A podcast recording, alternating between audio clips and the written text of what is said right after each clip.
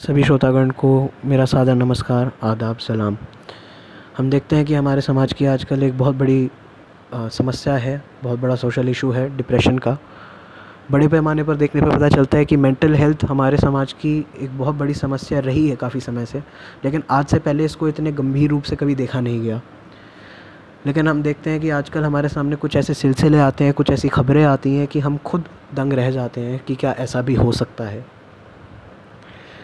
इन्हीं सिलसिलों के बीच कई लोगों ने सोशल मीडिया पे अब ऐसा लिखा कि अगर उनका कोई करीबी है, कोई ऐसा उनका रिश्तेदार है जो उनसे अपने दिल की बात बांटना चाहता है, शेयर करना चाहता है तो वो कर सकता है और वो सुनने को तैयार है।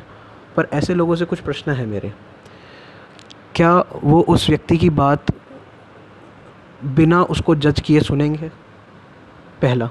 और दूसरा कि क्या उन्होंने उस व्यक्ति को आज से पहले इतनी स्पेस दी कि वो अपने दिल की बात उनसे बांट सके? तो इसी समस्या को अपने मद्देनज़र रखते हुए मैंने एक कविता की रचना करी है, जिसका शीर्षक है, मेरे मन की गलियाँ। कभी आए होते टहलने, मेरे मन की गलियों में, मिलने बहाने ही सही, दो पल सुकून के ही लाए होते। कैसी सी ये अनकही बातें हैं, कुछ लफ्ज़ ना ढूंढ पाया गलत ना समझा जाऊँ मैं, वो अल्फाज ना अर्ज़ कर पाया। तुम क्या जानो, मैं क्या सोचूं? क्यों बेवजह ही मैं बाल नोचूं? किसी की सहमति में सुकून जो मैं खोजूं, ना मिले तो ना होने का ही सोचूं।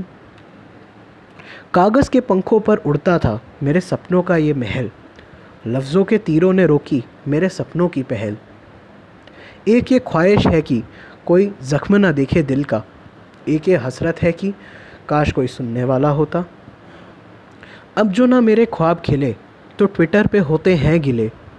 काश हम वक्त पे होते मिले, खबर ना फैलती गाँव और ज़िले। कितना है बदनसीब नमन बातों के इजहार में। एक अर्ज़ी मेरी सुनने, कोई ना मौजूद कुएँ यार में। धन्यवाद।